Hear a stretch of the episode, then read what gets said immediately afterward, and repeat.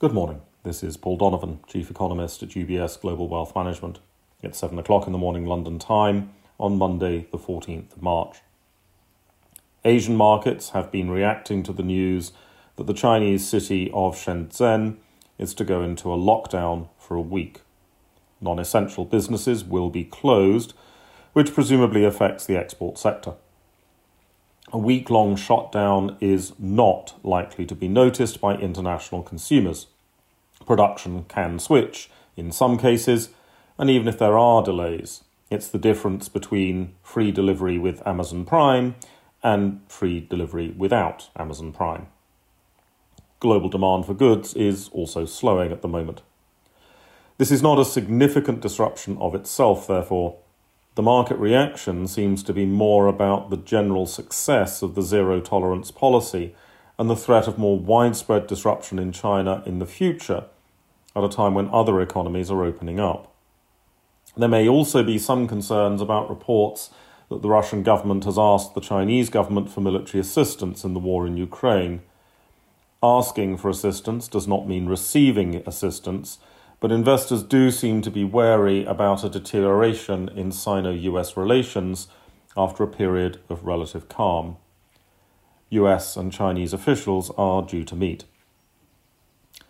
The IMF has suggested that a Russian default is, quote, no longer improbable, with reports that the Russian government will pay rubles when it owes foreign currency.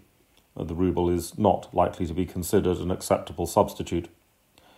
Because of the global financial system's reaction to the invasion of Crimea in 2014 and the relatively low level of Russian borrowing, this is very unlikely to pose a systemic threat to the global financial system. The Russian finance minister has suggested that the country has lost access to roughly half their foreign exchange reserves as a result of sanctions. The situation is probably somewhat worse than that, as the US prohibits dealing with the Russian central bank and other entities, which will increase the difficulty of the Russians managing the reserves that are not in countries that sanction them at the moment. Otherwise, markets are likely to be looking ahead to the US Federal Reserve decision later this week, which is widely expected to raise interest rates by a quarter point. Central banks have to balance the risks between price inflation and growth deflation at the moment. The increase in energy prices and, to a far lesser extent, other commodity prices mean that growth will be damaged by war in Ukraine. Central banks cannot do very much about commodity prices. Uh, Fed Chair Powell can hardly dig a wildcat oil well in the middle of Washington, D.C., and the only policy option to reduce inflation when commodity prices rise would be to push non commodity economy into a recession to cause non commodity prices to fall. This is not desirable.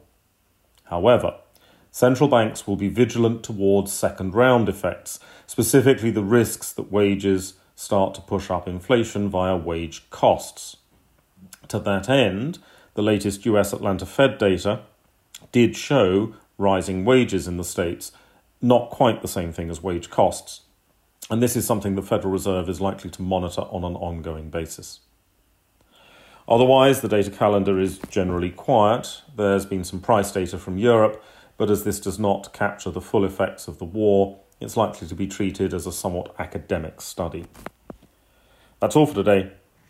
Have a good day.